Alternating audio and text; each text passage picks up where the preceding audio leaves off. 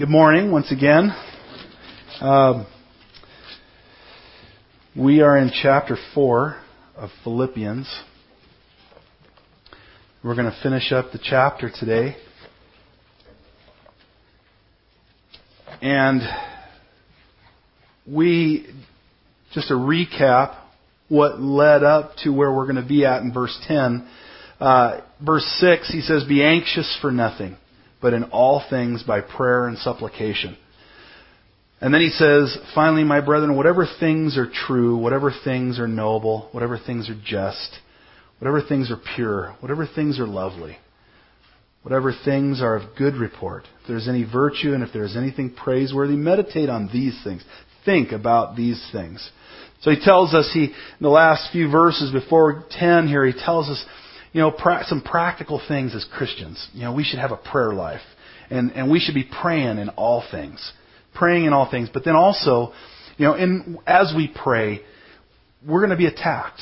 We as Christians, we are people of the way. We are followers of Christ. And so as we begin to follow Christ, you know, we're going to get that attack from the enemy. The enemy is not happy that we are of the way of His way. He is the way, the truth, and the life. And so, a lot of the battle is, is up in our minds. He'll attack the mind. He'll make us think we're not worthy, we're, we're worthless, we don't have a place in God, uh, that we're, it, we're too far gone, that there's no hope for us. He would just, just fire his shots at us in our minds, our thoughts, uh, to make us think, to believe these things, to believe that we're not worthy of his love. And we are. We are. We're not worthy. It's true. Often the enemy uses uh, truth. Uh, th- these are true. We are not worthy. But you know what? He loves us. Even so. Even so, he still loves us. That will not change. That will not change. Even though, yes, we are not worthy. And so, you know, he tells us, think on these things. These are things to think about. And often, when you look at that, and we looked at last week, is that this is all about Jesus anyways. Think about Jesus. Think about him. He is praiseworthy. He is of virtue. He's just and true and noble. And if we think about him, we think about those things about him, about Jesus, you know, those, that'll help us as we continue in the Lord, as we walk with the Lord. Uh, and we do get that attack that Paul's telling us, hey, look, think on these things. Think on these things so that you can continue doing what God has called you to do. You don't get distracted by the fiery darts of the enemy that would seek to get you off track and away from the Lord. Right?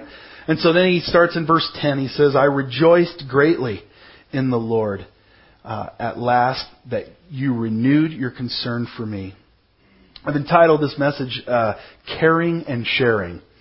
And so he says, Indeed, you were concerned, but you had no opportunity to show it. Or in other words, you, your care for me has flourished again, has come alive again. Like, like a, a, a tree that goes dormant in the winter and then in the, in the springtime it starts to blossom again. You know, he's saying it flourished again. It's come back again, he's saying. The Philippians were concerned for the well-being of Paul. They had him in their thoughts.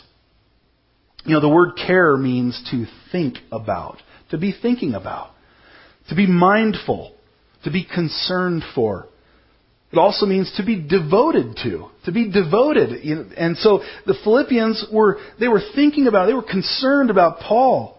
They were devoted to him as well. They were devoted to taking care of him in the ministry.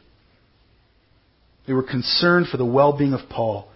They had him in their thoughts, so much so that they understood his needs and then also, not only did, oh yeah, that's, okay, I, I see your needs, and okay, that's good. Be blessed and filled, you know, see you later. They didn't do that. They said, I know, I, oh, you know what, he has needs. They also went the extra mile. They sought to meet those needs.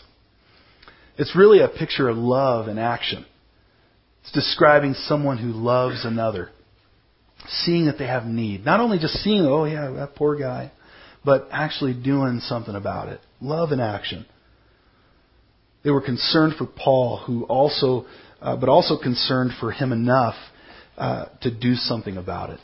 Love in action. The Philippians may or may not have had a lot of money, but they had a heart to supply what Paul was needing. I remember, this kind of reminds me of just in my own life, I, I uh, spent some time in Mexico, uh, and uh, we um, we had spent about six weeks in uh, Baja uh, at an orphanage, and they had a little orphanage uh, up on a hillside, Colina de Luz, and it, at the base of the hill was this little ministry house, and uh, it was just vacant, and they let us stay there for six weeks, and so. Um, we had arranged and felt that we needed, uh, we're going into this new country, this new culture, this, you know, we're going to go start a church in a culture that we're not really familiar with so much.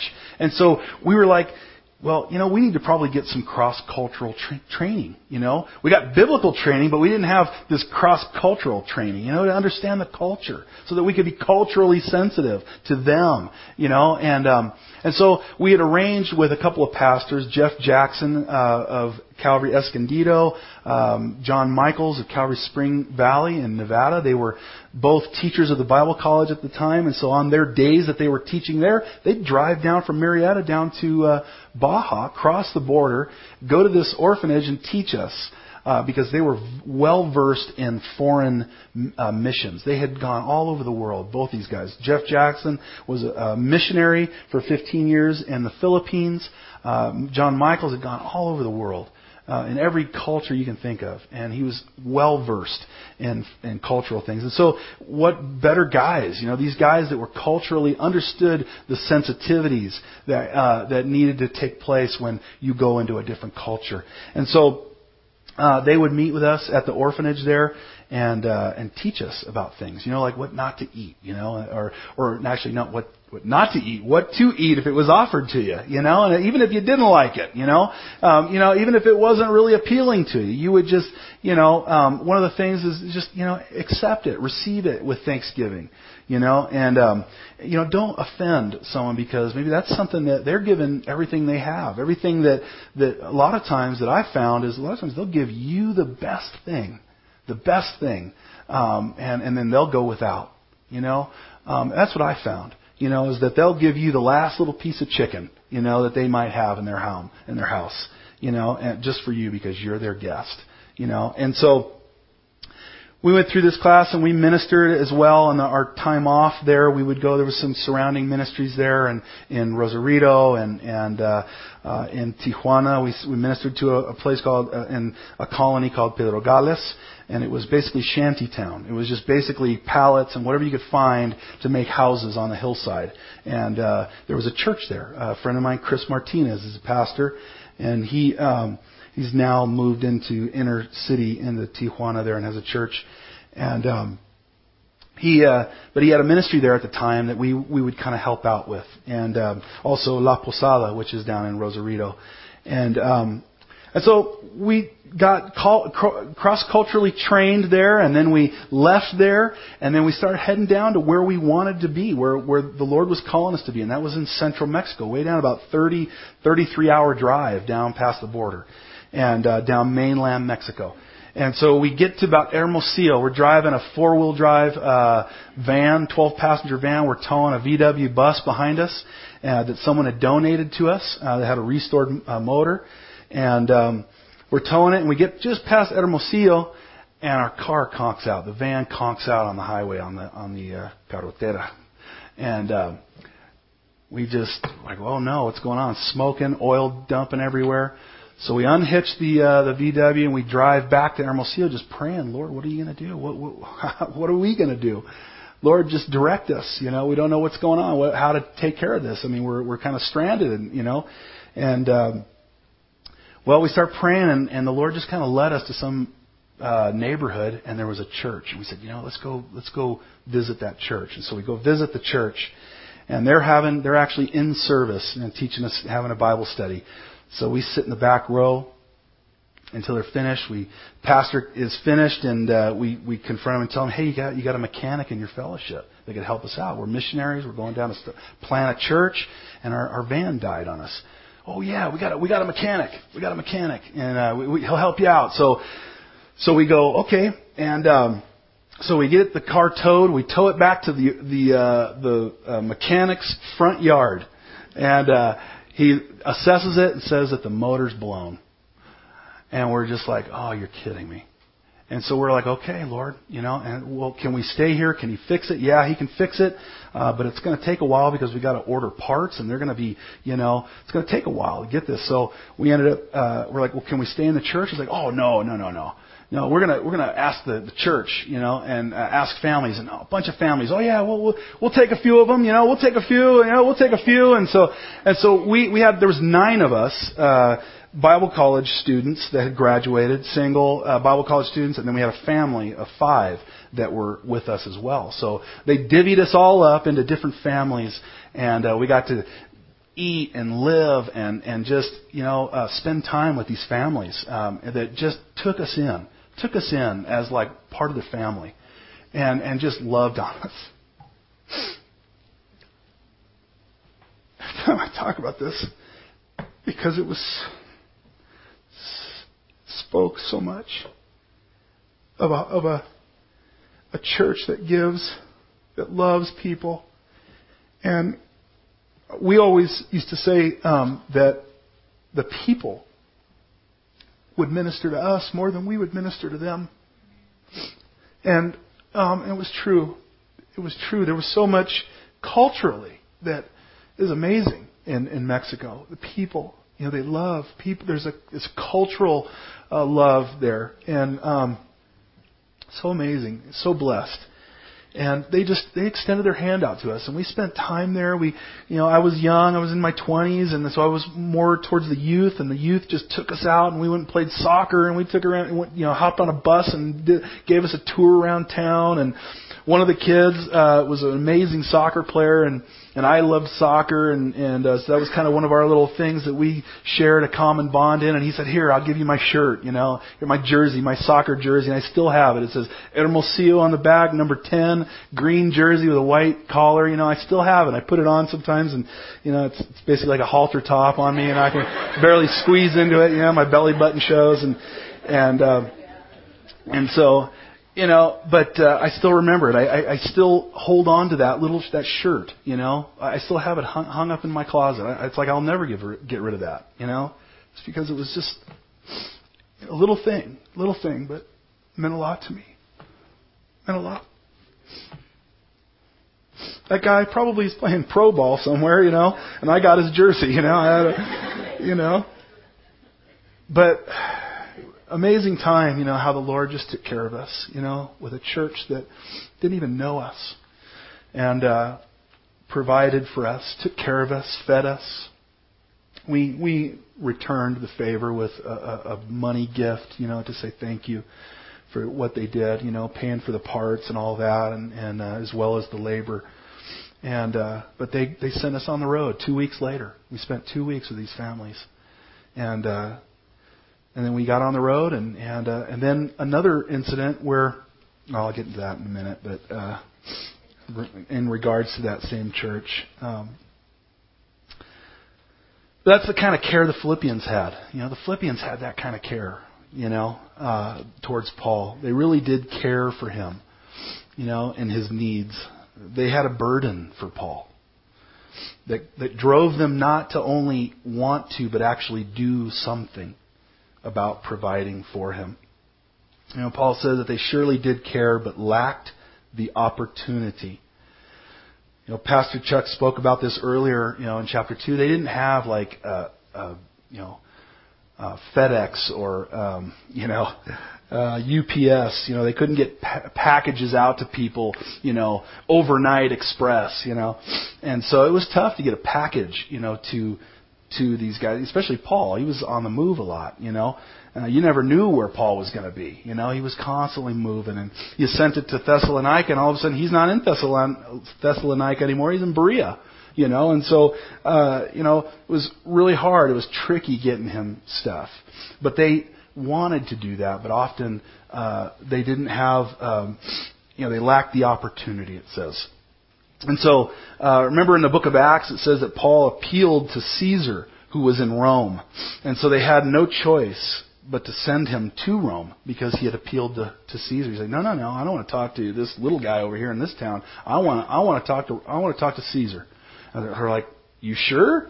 And he's like, yeah, uh, that's that's who I want to. You want to play games with me? you know, I mean, I, I'll send me to Rome. You know, and so Paul wasn't he wasn't playing around. And but God had told him, God had told him that uh, he was going to not only were you going to bear witness of me in Jerusalem, but you're also going to bear witness of me in Rome.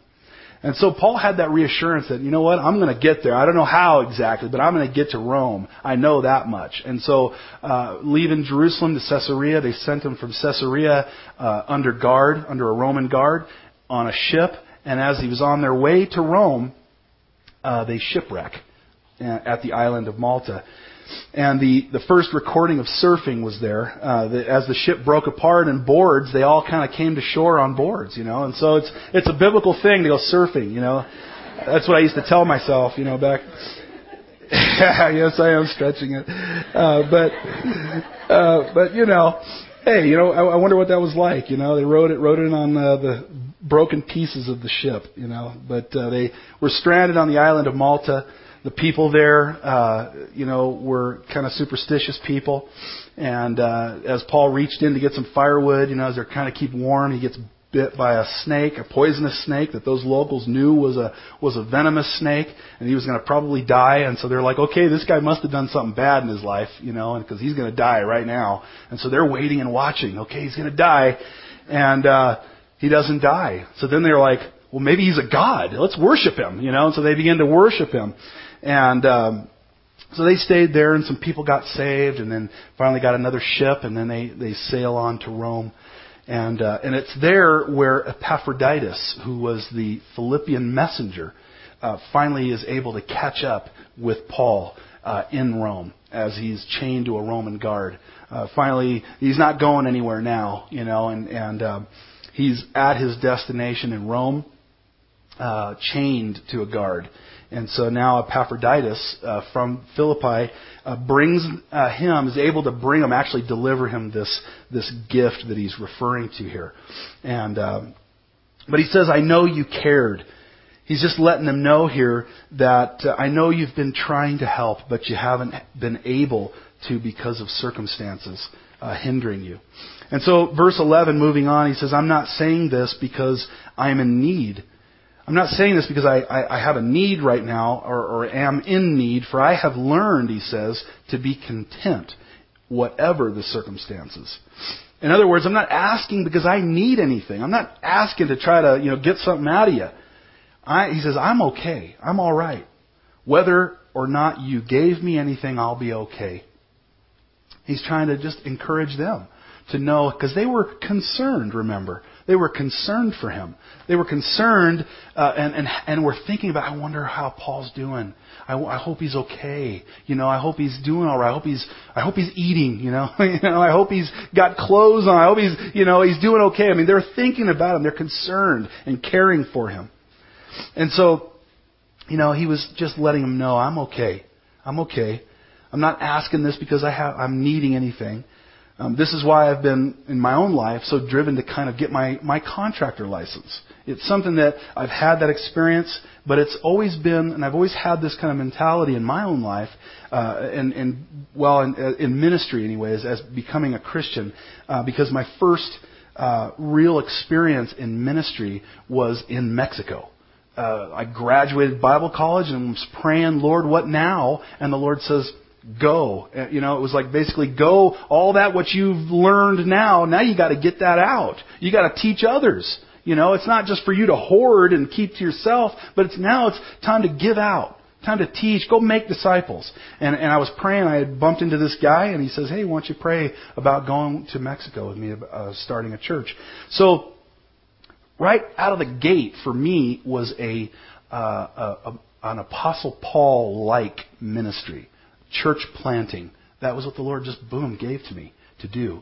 And so, um, and Paul, if you remember, was a tent maker. And so he had a trade that he did. He had this thing, this this job that he knew how to do. He could make tents for you, you know. And that was that was a a, a lucrative, well not lucrative, but it was a it was a trade. It was a viable trade that people needed to have, you know. And so he would make money doing that. But sometimes, you know how it goes, especially in construction things too, as well. uh, you know, you got your lean times and your plenty times. You know, it just ebbs and flows. And, and I'm sure that happened with him as well. Paul had times where his finances ebbed and flowed. And, um, and, and so sometimes it's, it's a good thing though. Yes, should we, should we be doing, having a trade of our own or something that we do, um, but, you know, especially in ministry like Paul was, the same, yes, it's, it's good. It's good to have that. You're not, it's not that you're not trusting the Lord by having that. It's okay to have that.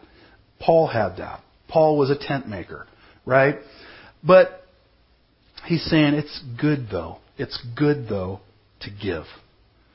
It's a good thing for us to give. Um, there's a time for us to give. And the Philippians were doing that. They were giving.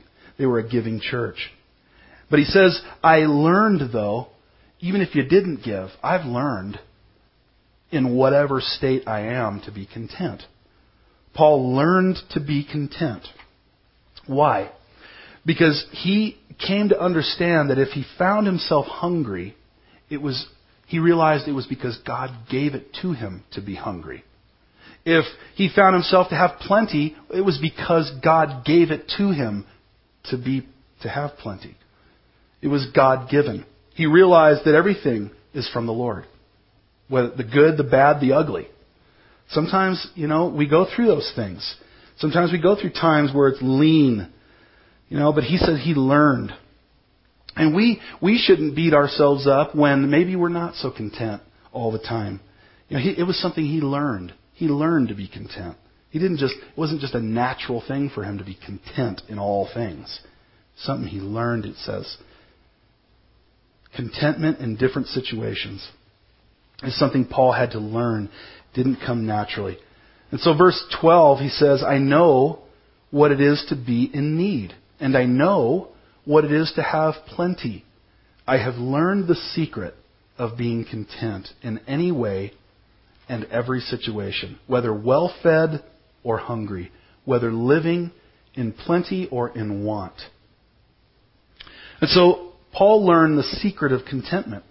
The Bible says godliness with contentment is great gain.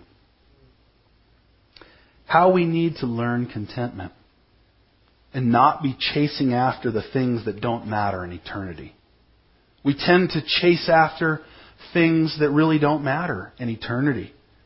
And then we find ourselves lacking because we spent all of our stuff on things that really don't matter and that can't fulfill. God wants us to have an eternal perspective on life and not so much a worldly perspective, looking at things in the light of eternity. We typically don't like those times when maybe there's not much in the bank account.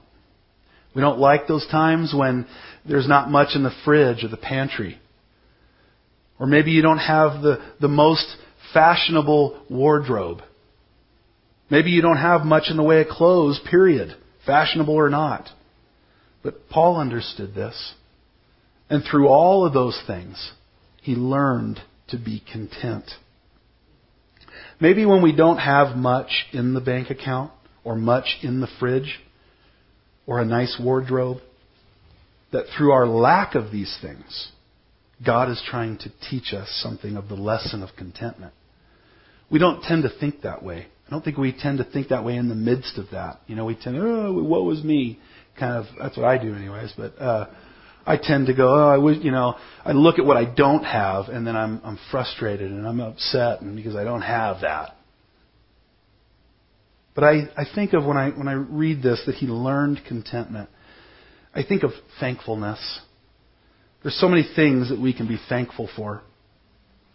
When we do find ourselves focusing on what we don't have, we should redirect our focus on what we do have in the Lord. And I think we'll find ourselves better off in the area of contentment if we focus on what we do have in the Lord. That's, that, that's, that's hard sometimes. That's hard. It is. It's a hard thing for us at times to focus on things when we're going through it. When maybe we don't have money in the, the account and we got bills to pay. But we can always be thankful we can redirect our focus on the things that we do have in the Lord.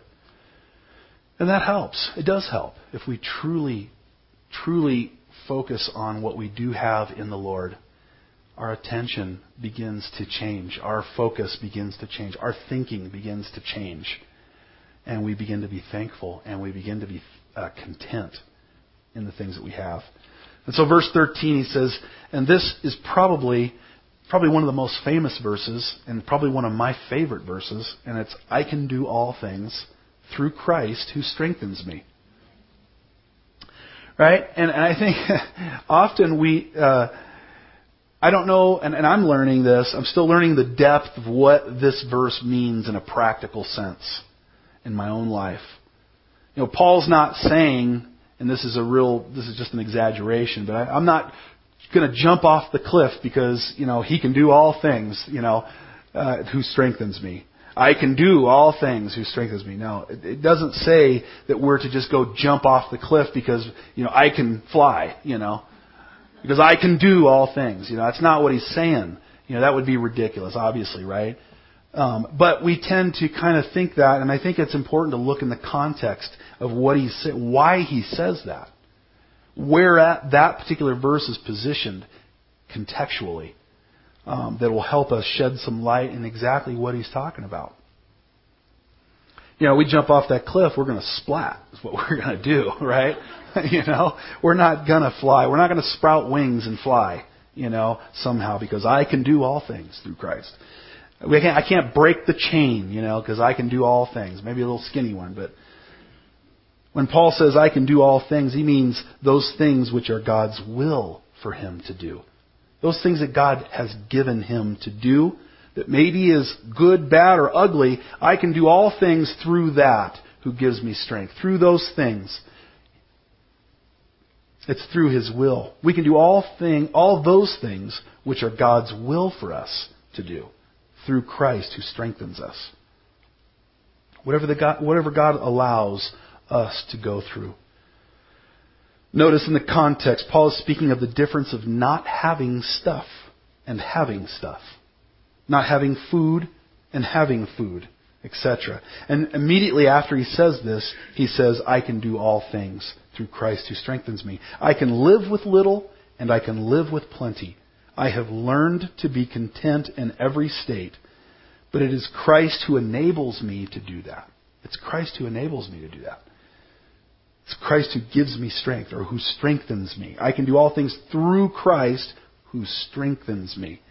And in the context, he's talking about, you know, I didn't have much food and I have, I have food. And I didn't have much food there, and I didn't have much in the way of, of you know, substance here, but and then I have a lot of substance. I've learned to be content. I can do all things through Christ who gives me strength. This is what he's talking about.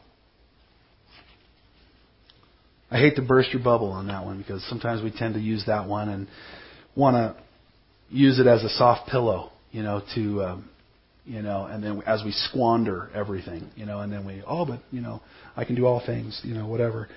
I can live with little and I can live with plenty. I have learned to be content in every state. But it is Christ who enables me to do that. It's not my own strength, but through Christ who strengthens me. Paul's saying it's not in my own strength that I learned contentment. But how do we get this strengthening through Christ? We be anxious for nothing, but in all things by prayer and supplication with thanksgiving. We let our requests be made known to God, and the peace of God will guard our hearts and minds through Christ. That peace will guard our hearts and minds through Christ Jesus. That peace. But notice the parallel. Notice the parallel if you look back in verse 6 and verse 13. There's a connection between these two verses. So if you're praying in all things, good or bad, you'll have the peace of God guarding your hearts and minds in all things, good or bad. You're going to be you're going to just be content because you've been praying for everything. You've been giving it all to the Lord, everything. And you're going to have that peace, that peace of God. He says, he says, be anxious for nothing, but in all things, by prayer and supplication, let your request be made known with thanksgiving. As, you're, as we're praying, you know, for all things, he says the peace of God will guard your hearts and minds in Christ Jesus. Well, there's a, there's a connection there contentment and the peace. That peace speaks about in verse 6 is manifested in the form of contentment that one will receive as a result of praying in all things. As we pray in all things, we gain peace and we gain contentment. They're like synonymous. You have contentment, you have peace. You have peace, you have contentment. Right? So they're, they're kind of connected. Verse 6, prayer. How do we be strengthened? We, we're strengthened through prayer. Through prayer. That's how we, we come to the Lord. We come to the Lord and, and pray and cast our cares upon Him, knowing that He cares for us. We commit our, our concerns and our thoughts and our everything to Him. And as we do that, there's this transaction that occurs. We gain power in our lives. We gain the ability to uh, continue on, but also at the same time we get peace. We get contentment in our lives as we cast our cares upon the Lord. Prayer. It's through prayer. When we, when we have peace guarding our hearts, we will have contentment in our hearts as well. Peace and contentment are basically one and the same. But that strengthening comes through Christ. Paul said, I can do all things through Christ. That is, I can do all things that He has allowed that are His will for me, whether in feast or famine, rich or poor, sickness or in health. I can do all things through Christ who strengthens me. And so verse 14 to 16 says, Yet it was good of you to share in my troubles. Moreover, as you Philippians know, in the early days of your acquaintance with the gospel, when I set out from Macedonia, not one church shared with me in the matter of giving and receiving, except you only. For even when I was in Thessalonica, you sent me aid more than once when I was in need. Notice there's, uh, there's a reciprocal blessing in giving. He says, Yet it was good for you to share in my troubles. The one receiving the gift gets blessed. But Jesus said it's better to give than to receive. And so the giver gets something even better than the one who receives. The giver, in God's economy, the giver is the one who gets more out of it. As we give as unto the Lord, we get more. And, and the giver is storing up treasures in heaven where moth and rust cannot destroy, waiting for him when he gets into heaven. You know, the, the, the Philippians and Paul, they just had this unique bond you know, between them. And, and the Philippians shared, uh, you know, they shared a lot of their substance. And a lot of, a lot of that, that, that unique bond that they had, it was, uh, it was due to them supplying their substance to Paul in his time of need. You know, that sharing of their substance, giving of themselves, giving of what they have. You know, in that giving, they formed a bond. And notice he was the only, they were the only ones that shared with him. Of all the churches that Paul had, Colossians, Ephesians, you know, all of them, the only ones that did share was the Philippians. Paul says that they were the only church that gave to help Paul in the ministry. And it's not a mistake that the Holy Spirit allowed this portion of Scripture to be recorded.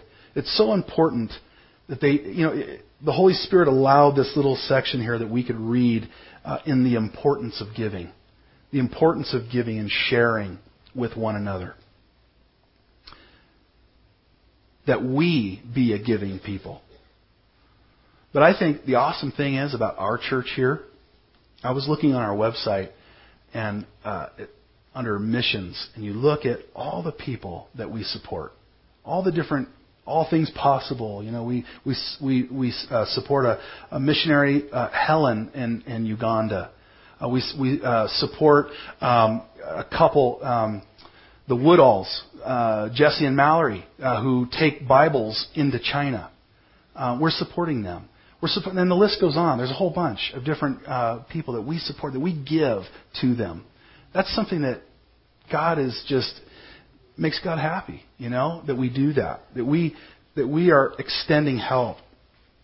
That's what we are, and, and we need to continue to be that. Because it pleases God. And they have, you know, written in the in the, the Word of God for eternity, we have this recording of this one church who who uh, gave of their substance to Paul for the work of the ministry. What an amazing little spot right there. I mean, sometimes we tend to look, oh yeah, well they gave. But No one else did. And it's written there. It's written there for us to look back and, and see the importance of that. And so, the Philippians sent to Paul twice when he was in Thessalonica. They had established a history of supporting Paul. And now here they sent Epaphroditus all the way to Rome to send him another love offering. Right? So, remember, finally, you know, it was tough to get a package to Paul. Uh, he was shipwrecked somewhere out in the ocean somewhere. Finally, they don't, we don't know where he's at. You know, they crashed, you know, the, the, the boat. And so now he's on the island of Malta. Epaphroditus, in the meantime, is searching for Paul, wondering where is he. Finally gets word that they, uh, Paul leaves the island of Malta and finally goes to Rome. Epaphroditus gets word, okay, he's in Rome now. And so, so now here we have Epaphroditus finally goes, makes his trek, a pretty good journey over to where Rome is, and gives him the package. And, uh,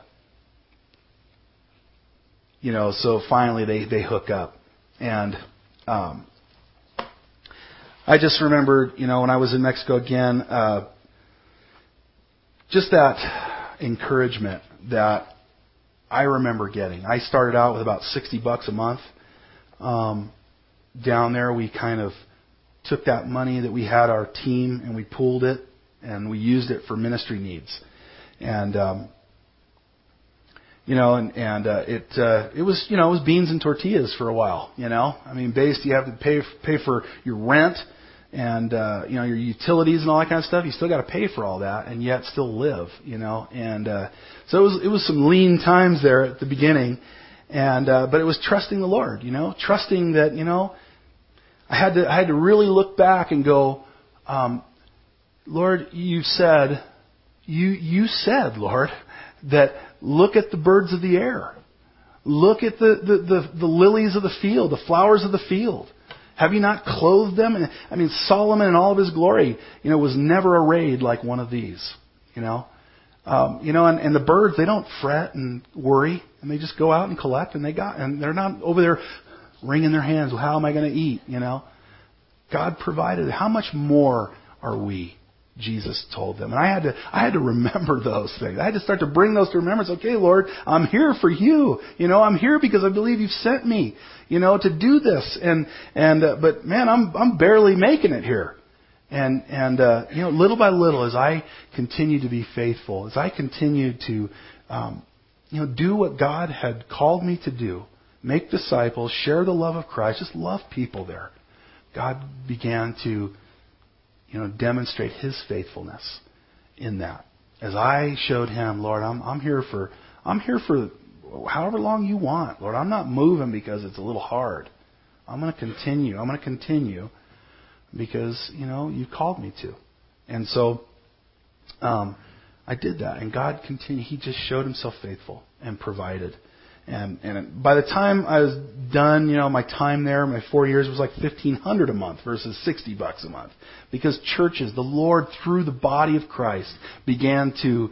Um, I'd get letters. They would say, "Hey, we're praying for you, brother. You know, hey, um, we, we haven't forgotten about you. You know, we, you know, we, we just, you know, want to just we're going to give you 50 bucks a month, you know, uh, from our church, you know, and, and letters just to encourage, you know, and, and to, to be one on the recipient end of that, you know, was such a blessing, you know, being so far away from everything that was, um, you know, common to me and, and, and familiar to me and to receive that letter from people back home, uh, to show that, hey, I haven't forgotten you. I haven't forgotten you. I'm, I'm, we're here with you. We're, we're linking arms with you uh, in this in this endeavor to uh, make disciples, and um, and it was just it spoke so much to me, encouraged me, encouraged me in the Lord to press on, to move forward. When I got those little love gifts from people, just as just an acknowledgement that hey, we we love you and we're thinking about you and we're praying for you, and here here's something that'll help, you know. Such a blessing to have that, and you know, we had gotten to a point, our church too, uh, had gotten to a point where we had a worship team, we had a youth group, we had, you know, children's ministry, we had, you know, the church was growing. and we we had full packed services and people were were tithing and it was from scratch this church just became a church from nothing most of the people were raised catholic and and who had given their lives to Christ you know and so now here they are coming to you know some of them are from the more of a pentecostal background because there are a lot of pentecostal churches there in Mexico you know they're not really teaching the word and we were teaching the word we were teaching the bible verse by verse and, and, and people were responding to that. God was, God was working.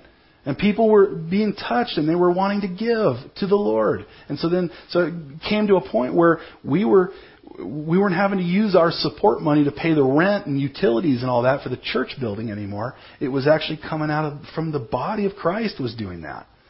And, and that was, that was what we were trying to do. We were trying to let it go, get it to a point where God raises up a leader and then we just move on to another place. You know? God wanted God wanted that for us to do that. You know, that we would just, you know, raise up disciples, disciple them, equip them, and then move on. And so that was the goal, and it was working. It was doing that. That was what God was doing in the process. And so it's such a blessing to see, you know, uh, that support from back home because that would have never happened had it not been for a supporting church back home, taking care of, helping us, letting us know that we're with you. We're with you. We may not be there with you, but we're with you in spirit. And and uh, it's so nice to have that as a missionary, knowing firsthand that one who was in the mission field and receiving those love gifts. So it means so much. It means so much, and um, and it's necessary. It's not just that it makes me feel good. It's it's necessary. It's a necessary thing. God would have us to give he wants us to be givers. He wants this church to be giving, and which we do. Which we are, this is more of an affirmation message for us here, because we are a giving church. We do give. This church is giving, blessing people all over the world. And so, verse 17, 18, he says, Not that I desire your gifts. What I desire is that more be credited to your account. Verse 18, I have received full payment and have more than enough. I am amply supplied now that I have received from Epaphroditus the gifts you sent. They are a fragrant offering, an acceptable sacrifice, pleasing to God. Paul was more concerned, really, more concerned with what uh, they would get from their act of giving. Paul was a true shepherd. He wasn't worried about himself. He was more concerned about them and their spiritual bank account. Fruit in their account. They really took good care of Paul, though. And so he said he was amply supplied. And then notice the description of the gifts they gave to him. Paul told them it was a sweet smelling offering that rose up to heaven. It was a worthy giving of something that was not convenient. It was not convenient for them to give. It was a sacrifice. That's what a sacrifice is. It's not out of our abundance that we give, it's, it's out of the, our poverty oftentimes. That's when God really blesses, is that when we trust Him completely, even though we don't have, we still give. We give out of our poverty, not our abundance. It was a sacrifice. Paul said, though, it was acceptable. It was a worthy offering. And then he says it is pleasing to God. It pleased God that they gave this sweet smelling gift that wasn't convenient to give. It was a sacrifice, but it pleased God. And this gift was remembered throughout the ages. We, we have it written right here. Written in the Word of God that will endure forever. You know, this one little thing here that I've mentioned, it's like, it, it seems like, you know, you don't really find this anywhere else in the Scripture. This little story of how they supplied and nobody else did. It's written there. It was that simple act of kindness that was put into the Philippian church's account forever. One day we'll find out the things that maybe didn't seem to be much to us at the time. We just, we just maybe uh, gave out of uh, believing that, you know what, Lord, you know what, I'm just going to give this to this person because they, they just they need it, you know, and, and the Lord puts it on your heart and He touches you and you're like, you know what, you'll you'll take care of my needs, God. You'll you're in control of all my needs. You know what? You, it's okay. And you give. And but then you don't even think about it. You don't almost remember it sometimes. Time passes and you're like, Oh, I did? You know? A lot of a lot of times that happens because we give because it's out of really out of our poverty and we're, we're just kind of uh giving because it's the Lord that put it on our hearts to do it. And so one day we're going to find out those things that didn't seem much to us at the time, but in eternity it was counted as a sweet smelling aroma, an acceptable sacrifice, pleasing to God. And so verse 19, my God will meet all your needs according to the riches of his glory in Christ Jesus. Again, another famous verse, very, you know, one that people often quote, you know, my God will meet all your needs according to the riches of his glory in Christ Jesus. Now, Paul tells them because it was a sacrifice for you, and because it wasn't convenient for you, it was a sacrifice, because it wasn't convenient for you to give to me, so much so that you may be having trouble taking care of your own needs now. Because of the fact that you gave to me, now you're putting yourself at risk, is what he's saying. It was a sacrifice for them to give. That's what a sacrifice is. He says, because you may be having trouble taking care of your own needs, I want to tell you this. I want to tell you this thing to, to encourage you and to comfort you when you have given, even when you didn't have really it to give, but you gave it anyways, believing and trusting God by faith. Because remember, without faith, it's impossible to please God. Right? But you acted in faith and gave out of your poverty not your abundance, I want to tell you this. My God will meet all your needs according to the riches of his glory in Christ Jesus. William MacDonald, a Bible commentator, said the following concerning this verse. He said, How many people take this out of context and use it as a soft pillow for Christians? who are squandering their money on themselves with seldom a thought for the work of God. They tell themselves, that's all right. God will supply all your needs.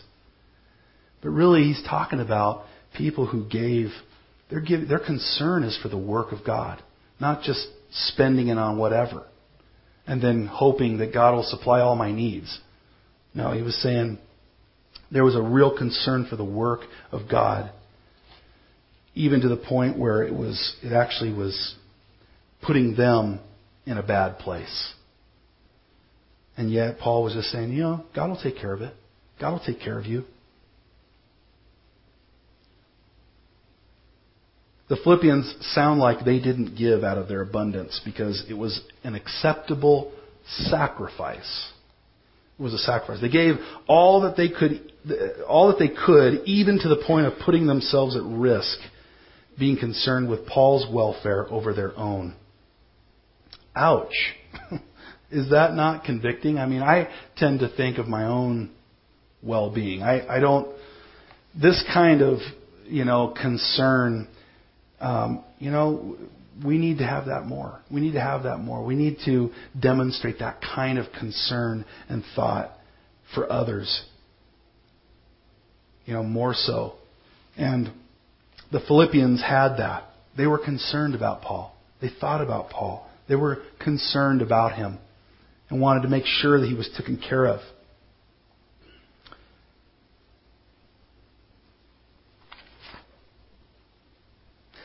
Paul says, I, I, know you didn't give out of your abundance, but you gave actually out of your poverty to make up what was lacking for me.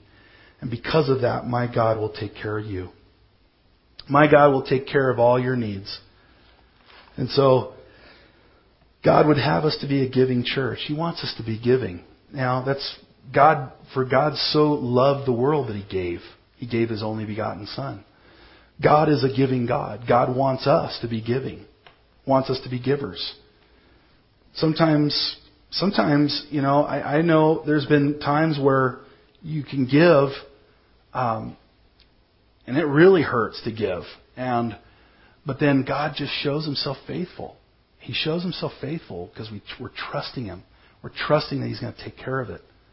Because, you know, I'm, It's like you, it's almost like a test to the Lord. Okay, Lord, I'm going to give. Not that we do, but it, but the Lord is faithful. The Lord is faithful to provide for us when we, from as, as God would lead us to give to somebody in need more than what we have, as we do that, God is faithful to provide for our needs. And um, so, verse 20 and 22 says, Now to our God and Father be glory forever and ever. Amen. 21 says, Greet all God's people in Christ Jesus. The brothers and sisters who are with me send greetings. All God's people here send you greetings, especially those who belong to Caesar's household. And so Paul mentions all the believers who were sending them greetings, especially those of Caesar's household. There were many people around Caesar that had received the Lord in his household. Two famous Romans were Seneca and Lucian. Josephus, the Jewish historian, documented concerning the empress and said she was a believer in the true God. And also many of Emperor Nero's servants had become Christians. Probably because of the witness of so many Christians who were killed by Nero. He would literally crucify them uh, in his courtyard and light them on fire and ride through his courtyard on his chariot uh, just for fun. No doubt, I'm sure the witness of that probably affected a lot of the servants that worked for him, that were under him. And so Paul's last words in verse 23 says, The grace of the Lord Jesus Christ be with your spirit. Amen. And so he begins the letter with grace and he ends the letter with grace. You know, sandwiched in grace, you know. How we need God's grace. You know, God's grace is so important. I mean, we need his unmerited favor. God's unmerited favor for us. Um, you know, we don't we don't deserve. We don't deserve.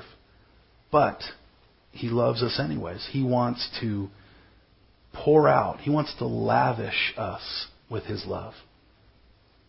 You know, He wants to lavish us. I mean, we don't really think that way, but you know what? God does want to lavish us. I mean, we need to believe that. We need to receive that. We need to receive that God wants to lavish His love on us. Grace is a gift. It's, it's gift.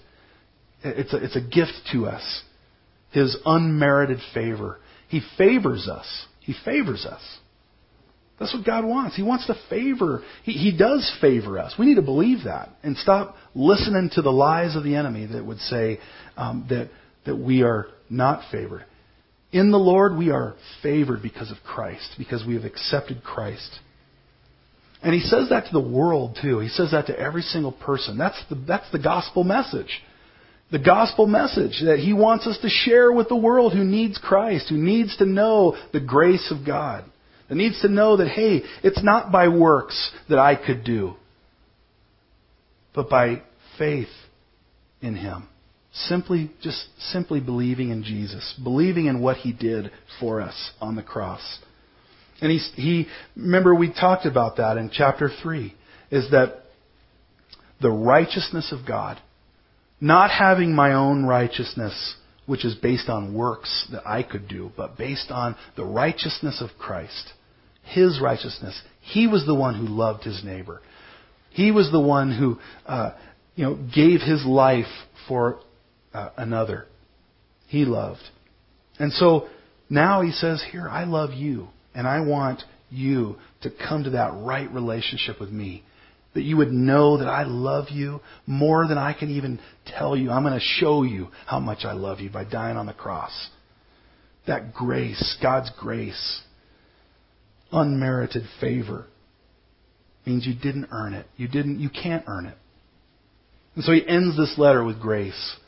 So important, such an important thing. Pastor Chuck Smith, you know, he was um, he wrote a book, How Grace Changes Everything. Highly recommend that book. So much, everything is about grace. The grace of God. We sing about the grace of God. God's grace is, is we can always fall back on God's grace. When we have failed, when we have, you know, don't feel like we're good enough, we fall back on His grace. His grace is what we stand in, not in our own works of righteousness, but His grace because of what He did. And so, this ends this great letter, one of the greatest letters. He's, he wrote this while he was chained to a, a, a Roman guard and says to, that he learned to be content. He said to be anxious for nothing, but in all things by prayer and supplication with thanksgiving. Um, you know, what an amazing letter, you know. And um, I'm sure that the Philippians, when they got word back from Epaphroditus, that uh, they were encouraged.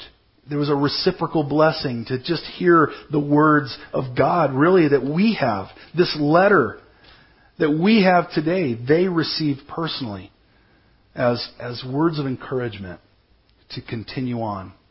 This is how you are to continue on. Be a giving church. Be a praying church. And be a church who thinks on these things. Whatever is good, true, lovely, pure, uh, noble, praiseworthy, of virtue, whatever is of virtue. And you'll do good. You'll be fine. You'll be just fine if you do those things. And so, what an amazing letter. I hope you're blessed. I was blessed by teaching through that last two chapters and going through the whole book. It was just such an amazing book. And um, so let's pray. Father, we just thank you. Thank you so much for your grace. And Lord, thank you for God just uh, speaking to our hearts and teaching us your word. And thank you so much for just what we did learn from this book, this great book, God. And we know, Lord, it was written under some harsh circumstances.